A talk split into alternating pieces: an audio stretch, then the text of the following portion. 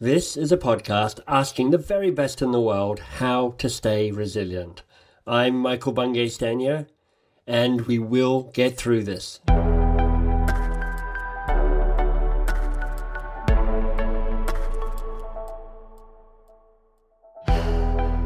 So, Rick Lay, the man I'm about to introduce you to, was almost responsible for a career choice of mine that would have been probably disastrous and certainly wouldn't have ended up me being the person I am today in the country I am today. Here's how it happened Rick and I went to high school together. And unlike me, Rick had given some thought to his future beyond the high school. And so when we hit our final year, and I was like, wait, it's our final year? What? What? Because I was completely unprepared. Rick had a plan. Rick was like, you know what? I'm heading up to Sydney. I'm going to get myself a scholarship and I'm going to join the Navy. And, you know, the scholarship was worth something. I mean, it was like, I think 400 bucks. I was like, 400 bucks? Count me in. I'm not going to join the Navy because I'm not that good on boats, but Air Force. I'm going to go up and I'm going to join the Air Force. So Rick heads up and does his thing and wins his scholarship and begins a career in the Navy. And I'll talk about that in a second. I head up and just have a series of unmitigated disasters, including trying to lie my way through the medical test, which then meant I failed the medical test, which stopped me joining Australia's military and headed me off in a completely different direction, which probably the Australian military, amongst others, are grateful for.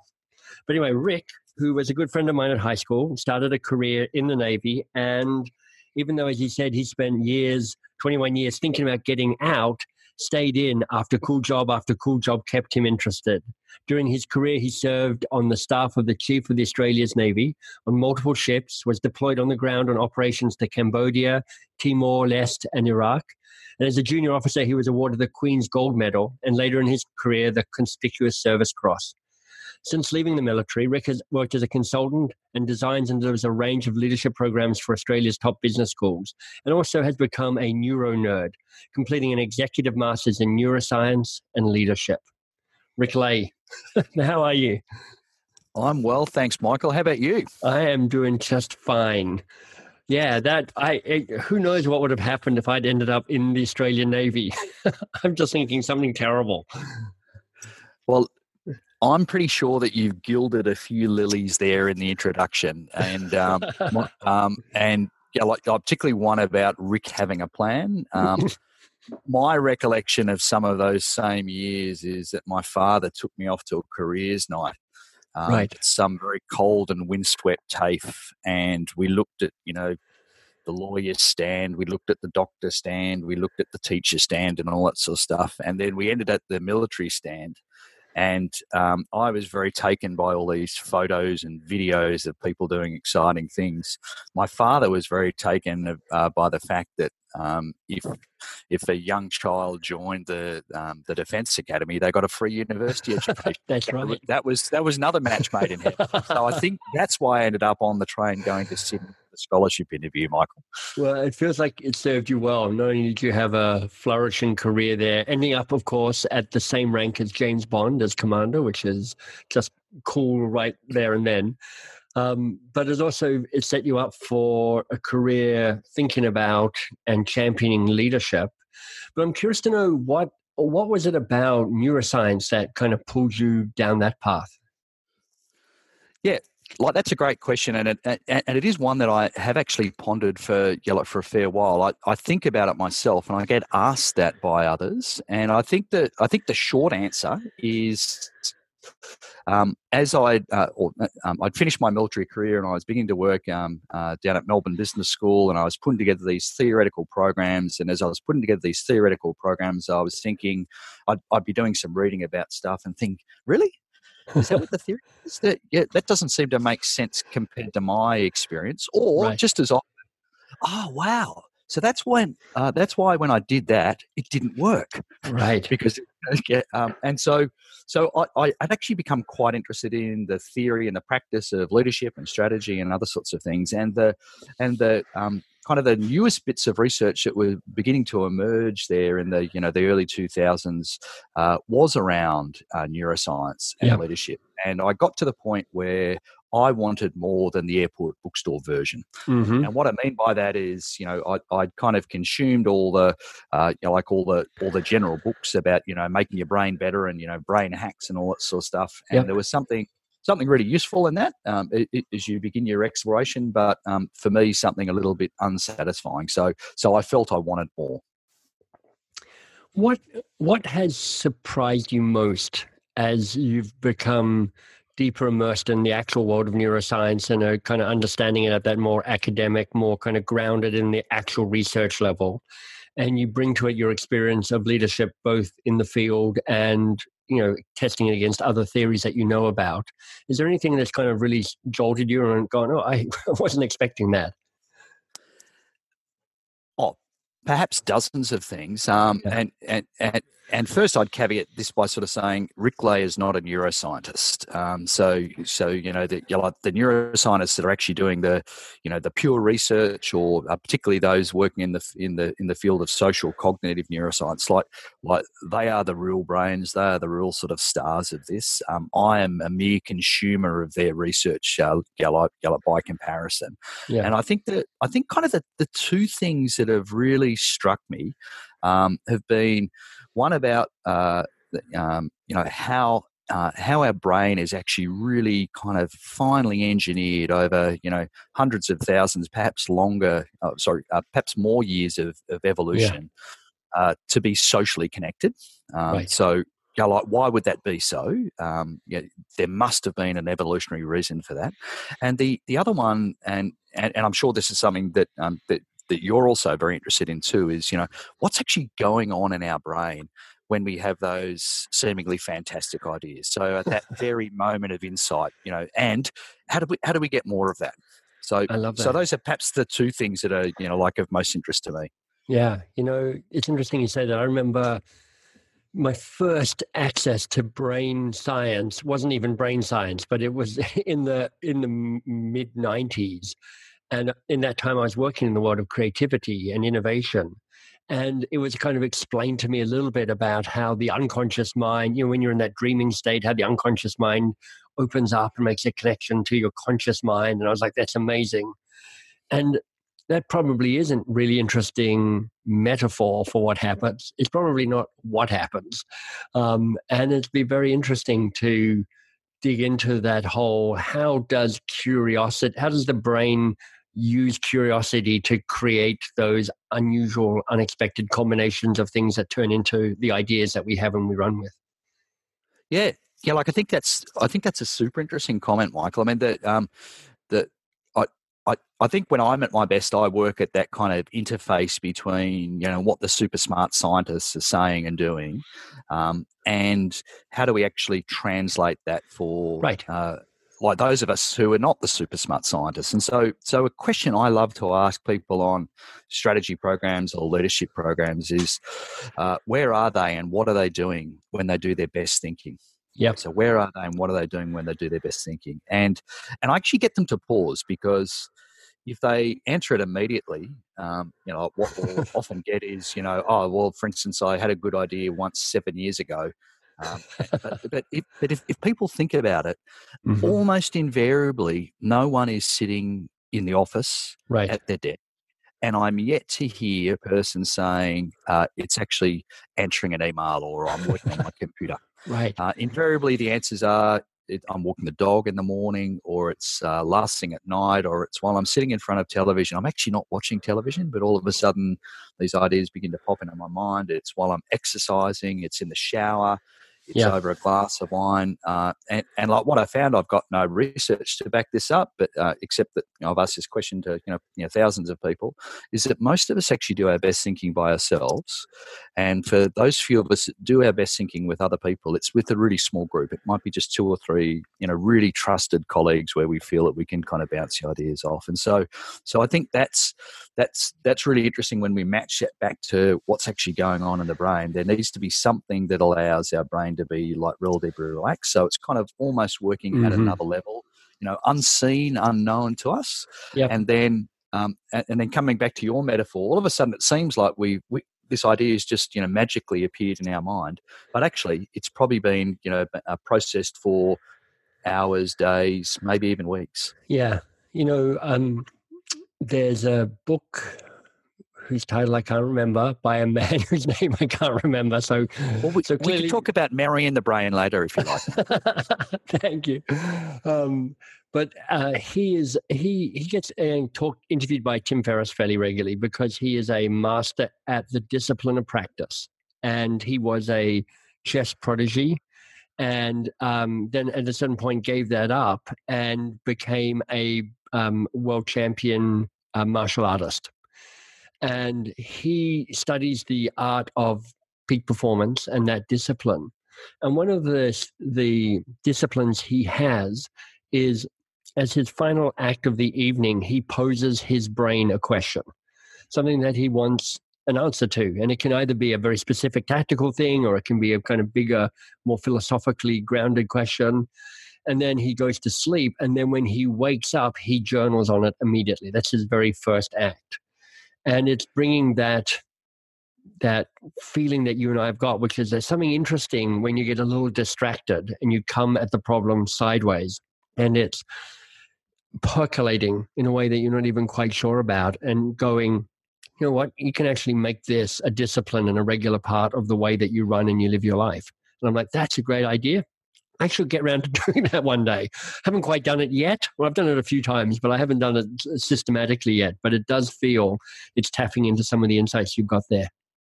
Yeah, that yeah, that's fantastic. There's um there's a couple of researchers in Australia. I can only remember one off the top of my head, and that's a lady called Corinne Cantor.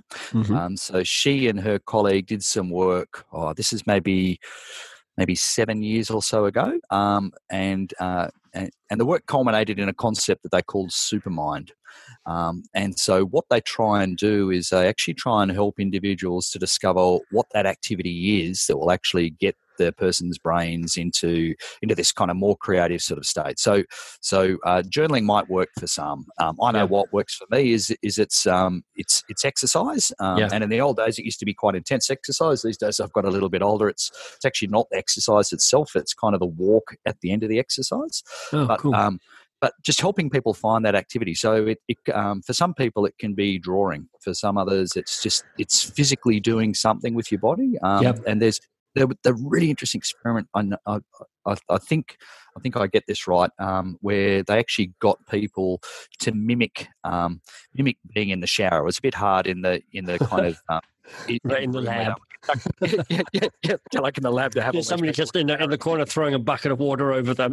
like, no, just, just imagine you're in the shower. It's awesome because it because there seems to be something about the repetitive sort of physical yeah. actions that kind of um, quieten down, you know, a part of the brain while allowing mm-hmm. like another bit of the brain sort of come up. So, uh, special shout out to Corinne Cantor and her. Um, uh, like I've done, I've done the brain memory thing as well, and to, to perfect. Yeah. perfect people to guide people through this. You know that thing yeah, by the no, person no, no. who did the other thing. Yeah, It's about that. Yeah. yeah. yeah. What were we talking about? I have no idea. Who are you? Have we met? Um, you can edit this later, right? you, can, you, put all these names back in, and the both of us will right. so way good. more intelligent. So good, yeah. So, Rick, that's hinting at what we can get to when we're doing our best work, and we, we're finding ourselves in a situation which allows us to hit that peak, whatever that might be for us but what happens in times of stress is somehow the opposite. We kind of get shut down, we hunker down, the little amygdala gets a bit kind of crazy. How do you what how do you how do you help me manage that? Because, you know, in a perfect world where I'm like carefree and happy and not stressed, I can often find my way to the best of myself. But I find it hard when I'm kind of spiraling. Yeah, yeah, like I think that's that's kind of the million dollar question, or perhaps the trillion dollar question at right. the moment, isn't it, Michael? Yeah, yeah. But, um, and, and, and, we kind of know this intuitively. We know that when we're under stress and under immense pressure, we don't do our best work. So, so like we know that. Yeah. But the, um, what the neuroscientists have really helped us to understand around this is um, under under stress and pressure, the limbic regions of the brain. So you mentioned one part of it, the amygdala. Yeah uh, but the whole limbic region does become more active. And and what this means is, you know, that like at its extreme, it could be sending off some signals to pump some adrenaline into our body. You know, the fight, flight, freeze response. Yep. It probably is sending some signals to actually put out some more cortisol into our body. Um, the the challenge for us is it actually um, can uh, limit the ability of, for us to think rationally and logically. There are parts mm. of our, you know, the you know, if you like, the executive function of our brain, in particular the you know the prefrontal cortex and some other areas. So like we're actually not able to calculate or reason our way through um, at um, uh, under extremes, and nor are we able to actually kind of free our brains up to actually do this. You know, if you like, this more creative, this more insight sort of process. And so, so, so to me, um, the uh, you know, like the acronym that, um, that, that David Rock and his neuro leadership team sort of came up with many many years ago. So the acronym of SCARF, so mm-hmm. S C A R F, so status, certainty, autonomy, relatedness, and fairness, yep. is really useful to keep in mind at the moment. So I think about what's going on in the world, right? So the situation that we all face at the moment is that this is a global pandemic. Yeah. Um, so, so what does that mean? Well, it means that lots of people are feeling overwhelmed. Well, and you don't need to be a CEO to be feeling overwhelmed. You don't need to be a chief medical officer to be feeling overwhelmed. You might just be a regular, you know, mum or dad or school teacher or healthcare worker, right. and you're getting multiple different information sources coming at you. You're worried about your health. You're worried about the health of your family. You're worried about you know the well-being and the health of the people that you work with and you're probably worried about your job like what, right. what does this mean and so that's that's really likely to be inducing um, some some moments of stress and a couple of particular things about it is like, well we've lost our sense of certainty so who can right. tell us you know how long we're going to be in our periods of you know social isolation is right, it exactly weeks? that we're hearing from some sources? Is it months? Is yeah. it is it longer? When we come out the other side, what does that mean? You know, like will will those uh, elderly relatives that we um, that we have living in other cities or in other countries will they still be alive? Right. Um, like, like will we have jobs? You know, when's the economy going to recover? So we actually have no certainty about those sort of things. And you know, my guess um, is your brain, like mine, like everyone else's. You know, we're we're kind of going to bed at night. Mm-hmm. And we're pondering all those sort of things. And so, right. if we kind of get into those sort of circular spirals, we're, we're probably not going to be doing our um, like our best work. And there's and there's another bit that I that that I'll come back to shortly that I think is just as important. And I think it's a really practical, useful thing that we can all do that helps others, but it also helps to get our brain into a better state. Part of part of what this situation has made m- more apparent to me is my lack of control over anything because you know the pandemic at the moment but anytime that things go south um that you just go look i don't have I don't have any control over what's going on, and I have barely any influence over what's going on. And that sense of helplessness um, is part of what what keeps you stuck, or keeps me stuck at least. Um, how how do I? Is there a way of trying to regain a sense of some sort of control in a time like this?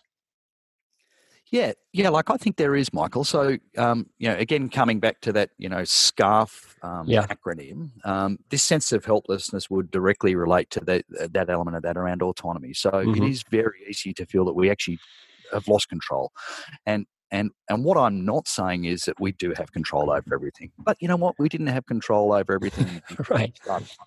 It's just, it's just made what's it's just made the reality more apparent. the fantasy yeah. has been stripped away.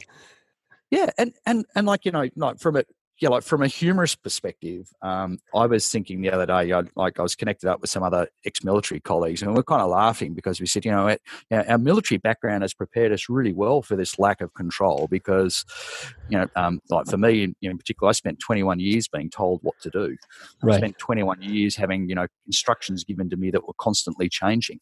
Right. Um, I, I, spent lots of time having to carry a mask around with me for like no apparent reason. I, right. You know, I had my weekend plans, you know, turned on their head, you know, frequently. Yeah. And and of, of course, most seriously of all, for an Australian, you know, the um, the best bars are now off limits as well. So know, it's a disaster. Yeah, all, yeah, I mean, they're they're they're kind of light-hearted examples about you know what what the control that's been taken away from us. But what do we have control over? And so yeah. so like a, a thing that I think about is. Um, uh, like in the military, we were taught to, you know, quickly try and understand what was going on. At least, at least the picture, the part of the picture that you could see and observe. And so, you know, so we might describe that as a situation. We were talking about that, that before. Look, it's a global yeah. pandemic. People are feeling overwhelmed. You know, they're worried about themselves, their family, and their business. So, what's the mission we can give ourselves in that? Right. So, neither you or I can actually do anything to to change that at a global level, but we sure as hell can do lots of stuff um, at our at our local level. And so right. this to me is always a nice metaphor around leadership. Is you know we can't change the world, but we can influence the people that we have direct contact with. And so right. so the, the mission that I've set myself is um, I want my family to be safe. I mm-hmm. want to be safe and healthy. I want the people that I work with to be safe and healthy. And second, um, I actually want my business to survive. Right. So if I kind of prioritize it like that, um, now I've got some sense of control because that, that will guide my actions every day. If if first and foremost is the you know safety and health of you know the people close to me, you know, whether it's my family and the people I work with, well, that's good. My second, uh, you know, like my second priority is actually you know, like the, the yeah. safety and health business. does that make some sense? Yeah, it does do you did your training in the military teach you how to best read a situation or or read it with a little more subtlety and reality than other people otherwise might. I mean, when I did my law degree, one of the things that I remember, I don't remember nothing from my law degree, but other than how terrible people are at being eyewitnesses and how there's this fantasy that if you have an eyewitness they can tell you what happened. And so often they're they just entirely wrong. And what i can imagine is that it is in a time of stress in particular it's actually hard for you to to read the situation because of everything you've already talked about about what's going on in the brain. What yeah. what do you deploy to get a better reading of what's really going on? So so I think um, I'll, I'll, start with the general point that lots of military training uh, is designed to actually put you in stressful um, situations. Mm-hmm. Um, and and actually help you to kind of get beyond survival mode into uh, the military would hate this term or, or, or, at least they would have hated the term you know, like when I was in it into a kind of more of a thriving mode. So right. um, there's lots of you know what the old experimental psychologists would sort of say conditioned behavior. So if you're doing battle drills you want them to be as re- realistic as possible the whole idea of that is uh, is when something something goes badly wrong and and people are under real stress in the sense that you know um, mm-hmm. uh, in a few short moments, you and your colleagues could could lose your lives. We actually want people to be able to continue to work um, right. in that environment. Now, now, there's not many people that need to be trained for that. You know, paramedics, emergency services, all that sort right. of stuff, um, and, and and probably the probably the special forces lawyers, you know, you know like such as yourself, Mike. Yeah. yeah, I mean, I've heard the saying: you don't rise to the you don't rise to the occasion, you sink to the level of your training, and you're kind of yeah. It's an indication of that. Yeah, and and and, and the really interesting thing is, um, as realistic as they can make that training, um, it still doesn't work for everyone. So we still actually might find that when it does actually come out in a real operation, um, that those those people that just absolutely aced all the training. They were the real standout soldiers or sailors or airmen. When it really comes down to it, when the brain can actually flick the switch and say, you know what, um, this isn't Kansas anymore. This is actually yeah. really real. Yeah, um, it, it's it's hard for them. And then there's some others that actually just really come into their own. Not only can they just continue to operate, but they actually see things clearer. And so, um, mm-hmm. um, you know, so, so, so there's another branch of research, you know, that that kind of goes into that state of flow and things like that. And there yep. seems to be some people that actually, you know, uh, become super operators in the you know, like in those sort of senses. So, so, so that's a long answer. You know, yeah, interesting. Question, but yeah, but I think um, I th- I think I wasn't taught a whole lot in the military in terms of formally about how to read and judge a circumstance. Right. But I'll tell you what, I certainly learnt a lot in the military about how to read and judge circumstances because I think that does come with experience and you know and practice.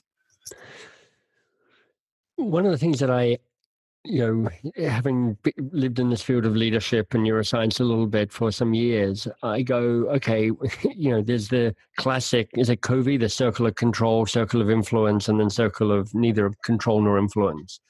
And when it comes down to it, you go, what can you can control? You control your mindset, you can control your reaction to, to the situation. You can't control what's around you, but you can control that.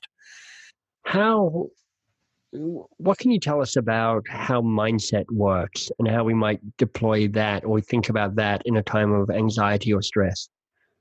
Yeah. So, so for me, um, there's kind of three particular mindsets that I've been playing around with. I don't know for the last you know 25 years or so. So mm-hmm. I, um, I, I I didn't have these labels for them when I when I first needed them. It was just kind of me being nicely self-reflective. The first time I was kind of really under some serious operational pressure, and that was when I was deployed uh, to Cambodia with the United Nations peacekeeping force back in the early 1990s. So, you know, uh, a horrible, horrible experience for us, but infinitely worse for uh, yes. for the Cambodian people on the ground. So, you know, this was the after the Paris Peace Accords, the UN deployed um, into Cambodia uh, after it had been decimated by Pol Pot. So, estimates vary, but you know, from one to three million of the people either executed or died of starvation under mm. the under the time of Pol Pot. And so, every single person that I met um, had um, you know like an immediate relative, so a father, a child,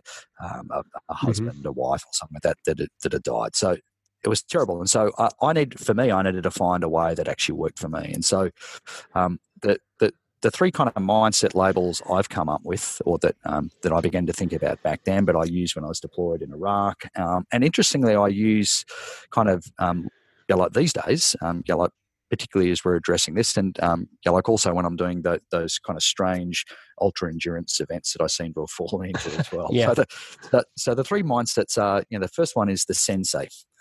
Um, the second one is the scientist. Uh, and the third one, I used to call it socialist, but you know that's got a whole bunch of other connotations that people, right. like so much. So Pinky, commie, etc., etc. Yeah so like I've modified that to the yeah like the socializer, and I think these mindsets are really really useful because as you say, Michael, we don't have control over other stuff, but we do have control over actually what's going on in our brain. Other mm-hmm. people and events influence it, but we actually have that complete control over it. Um, and and uh, like another framework I've found really really useful for the current crisis is um, Dave Snowden's uh, Cynefin framework. So where you know I think at the very least we're dealing with a complex system, arguably. Yep. Dealing with a chaotic system, and so, um, like Dave Snowden says, you know, there's there's stuff we can still do as leaders, even when it's chaos, right. um, and that that's around, you know, um, um, you know, taking some action uh, and probing and sensing. And so, um, I'm I'm happy to go into those three different mindsets and what they mean to me. If if you think that will be yeah, useful, I'd love to hear that. Okay, so um, let's let's start then with the scientist. So, uh, sorry, let, let me start with the sensei. The sensei is much better for me to start with. Okay. Um, so the so the like what image does that conjure in, uh, uh, conjure in people's mind you know the you know the yeah. sitting cross-legged you know you know sound of one hand clapping or whatever it happens to be. To me the image it conjures in my mind is you know someone actually being in the moment. Right. We've got all this information kind of coming coming past us at a, a, rate of knots. So I'm sure it's the same for you in Canada as it is for us in Australia at the moment. You can watch news 24 hours a day, um, and you would be getting multiple different sort of points of view and perspectives, uh, mm-hmm. uh, often contradictory. Yep. So what the sensei is able to do, or what the sensei mindset's able to do, is actually just you know sort of think, hmm, you know, isn't that interesting? But right. not latch not latch on to any of those as right. you know one thing that we have to do. So it's it's not not letting you get overwhelmed by the input, but it, it is actually kind of beginning to think and reflect on actually what might be important here. I think the other superpower of the sensei mindset is other people look at you and sort of say, "Wow, that person's calm. They're in control. Right. Things things must be okay." right. and, no, and what I, they don't realize is yeah, yeah. I mean, people respond to a strong signal, and one of if you know you're talking about uh, before, how do you how do you influence the people around you, your family, the people you work with, the people you connect with, and if you can be a signal of calm, people will respond to that, and and not only pick up on that, but kind of with mirror neurons, be kind of going, I'm starting to be calm myself just by the nature of your calmness. Yeah, I think so, and, and, and, you know that that um, if if that's the only signal that we can send, and even if it's only within our own household, that's that's not a bad thing. So, like perhaps one way for people to kind of do more of the sensei is, you know, if if you are consuming all this news constantly, turn it off. Yeah, you know, it's it, it's really unlikely things are going to change in the next hour. Yeah, and and try not to get overwhelmed by the data. You know, like be that model of calm. Um, yeah, I love that. The, what I'm taking away from that, Rick, is um, detached curiosity you know, curious yeah. to, to let the stuff go by, but not holding on to anything too tightly. Yeah, and, and in fact, the, the curiosity beat is a perfect connection to the to the second mindset that I describe as as being the scientist. So if the sensei was in the moment, not getting overwhelmed by all the mm-hmm. data, the scientist is actually really looking at the data. Right, it's looking at it logically, it's pulling it apart, but it's it's not trying to find every single piece of the puzzle. Um, I can't remember which particular Malcolm Gladwell um, sort of story uh, when he was talking about the difference between puzzles and mysteries. Oh, interesting. But this to me, yeah, this to me is a you know if if we're in a chaotic system or a complex system, at least is this is not a puzzle to be solved. This is a mystery to be solved because uh-huh. re- really we we don't know what the answer will be. You know, we are talking before about you know. Um, uh, our loss of autonomy and our loss of certainty. Yes. We, we actually, yeah, like we actually don't know how long we're going to be in lockdown and what the world's going right. to look like, get, like at the other end. So, so, so the scientist mindset is super useful. Um, yeah, like for this because rather than looking for every single piece of the puzzle, it's looking for the patterns. Right. And um, like the scientists that that that I know and you know like I've loved interacting with, you know, they they can look at you know a tiny you know finite piece of the brain um, and there's so much information just about that. I mean, we're learning more about the brain, you know, than, than we ever have before. Mm-hmm. And I think another cool thing about uh, being a neuro, uh, self-described neuro nerd is that stuff that I was, you know, discovering 10 years ago is no longer true. Right. There's, there's better measurement systems or there's, or there's better research that's overturned that.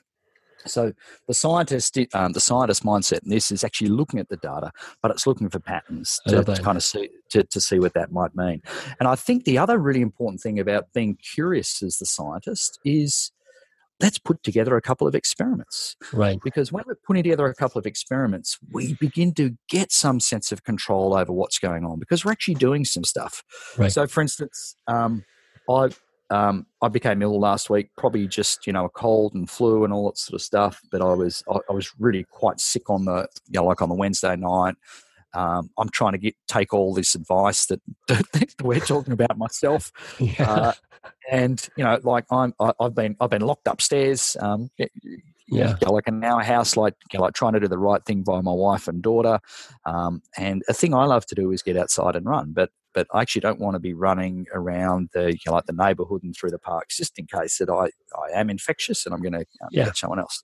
So a little experiment I conducted yesterday. I went back to my old military days when I used to go running on a warship and and like running on ships in the Australian Navy. They're not great big aircraft carriers like like the Americans have. They're often small frigates, and I used to um, be able to run ten kilometres around a flight deck, you know, a helicopter flight deck at, at the, at the back of a ship.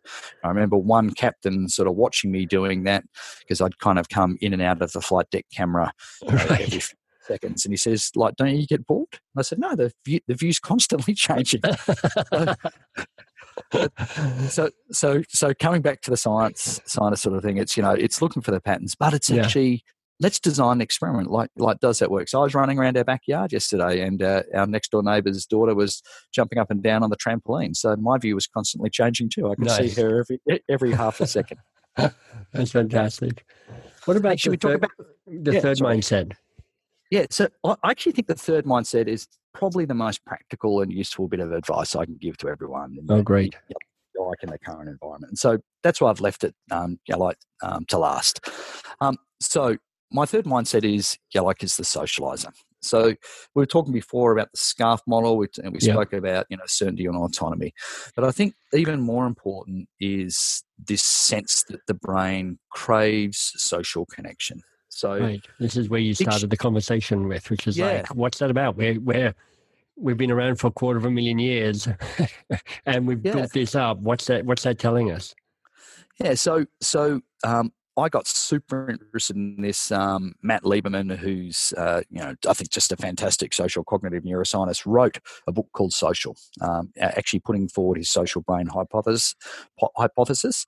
Um, and and Matt's partner Naomi Eisenberger um, also done a whole bunch of work on this. You know, so uh, Naomi's uh, perhaps most famous for um, you know, some of her um, some of her work on.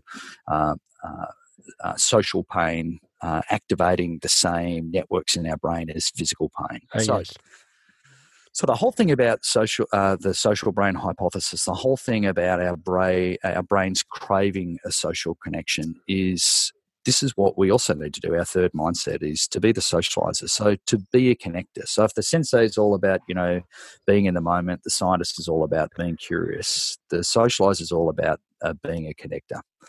Um, and so so, a thing for me is we should all be reaching out as much as we can to others uh, and, and be willing to help.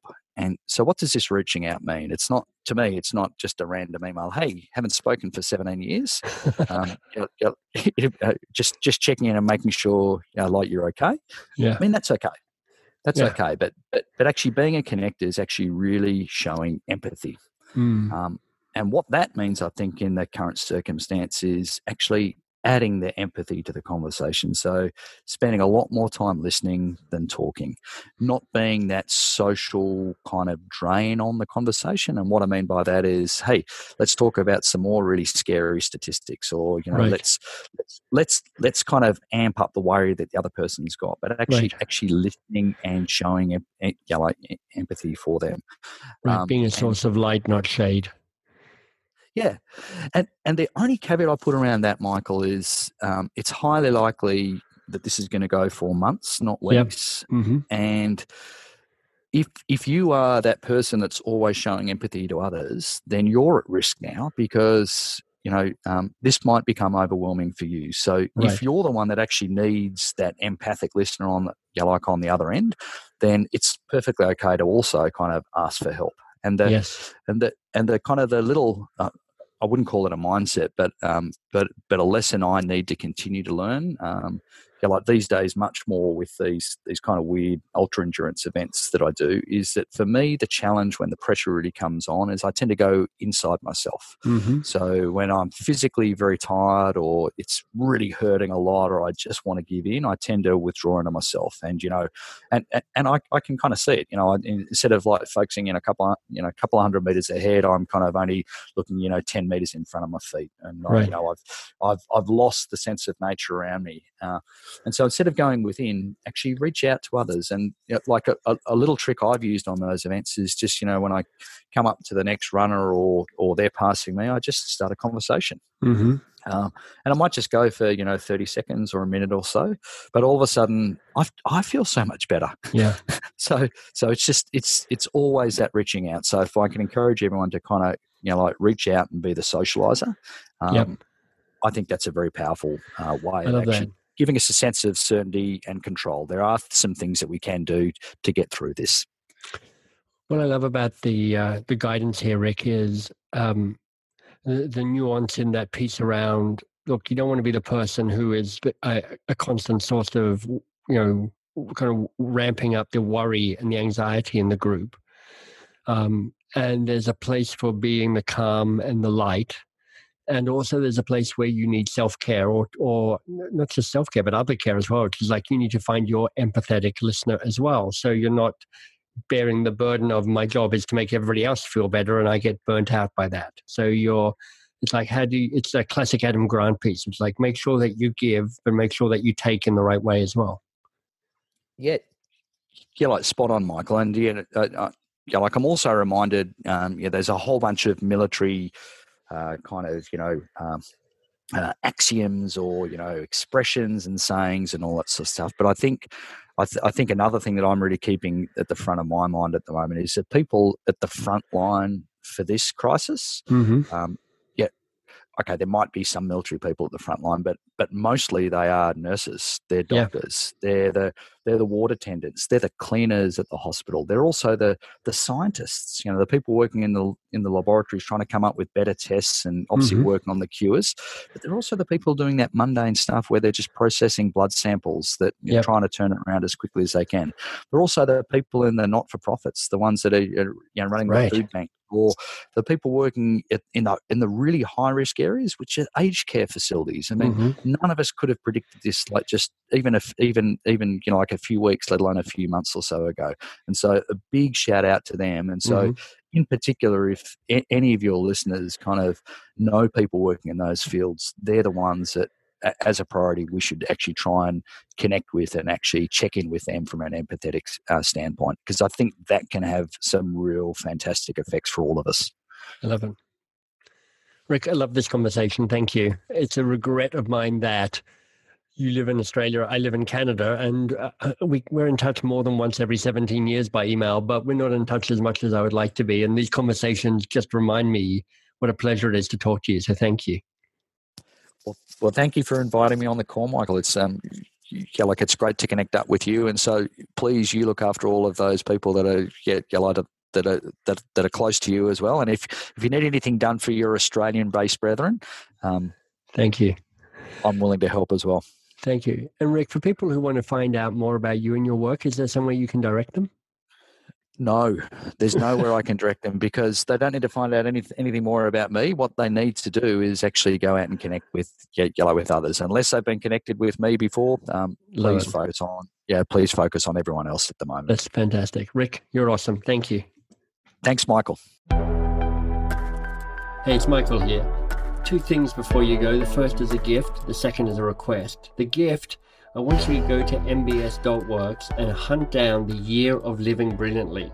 Really, it's some of my best work because it is a 52 week, 52 teacher, absolutely free video based course where I spend a lot of time curating some of the smartest people I know and saying, teach me the best of what you've got if you're looking to really step up, to have a year that's just a little bit sweeter, a little bit better than the year you've just had, that is a terrific resource. So please go and check that out. Absolutely free, no obligation, nothing required other than for you to sign up and get going on it. And then for the request, I just want what every podcast host wants, which is a little bit of love. So if you'd consider going to iTunes or Spotify or whatever your favorite podcast platform is and giving the podcast a bit of a rating and a bit of a review, that would be amazing. Thank you.